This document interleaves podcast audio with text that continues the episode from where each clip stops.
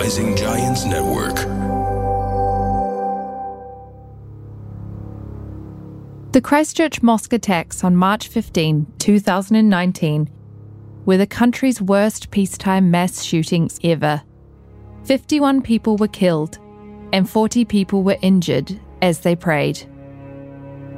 Uh, I start uh, hearing the, the like firework. I said, "What's this?" Uh, when I start running away, I I felt something enter my body, and uh, immediately I fall down, and I I couldn't feel my leg.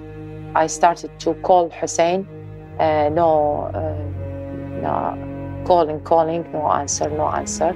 So we started to think that, oh my God, he maybe he was um, in the mosque. In the months that followed, survivors and victims' families faced a hard road. Many still struggle from their injuries, even now.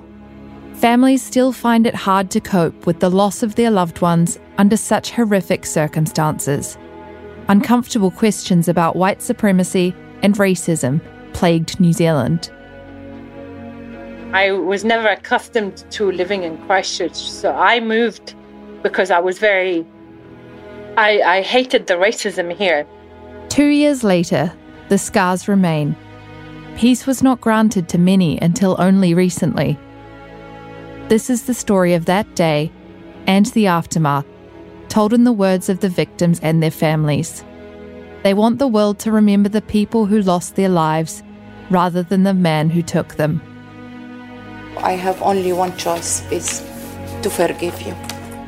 Your design was to divide. You failed. What I can say is that it is clear that this is one of New Zealand's darkest days.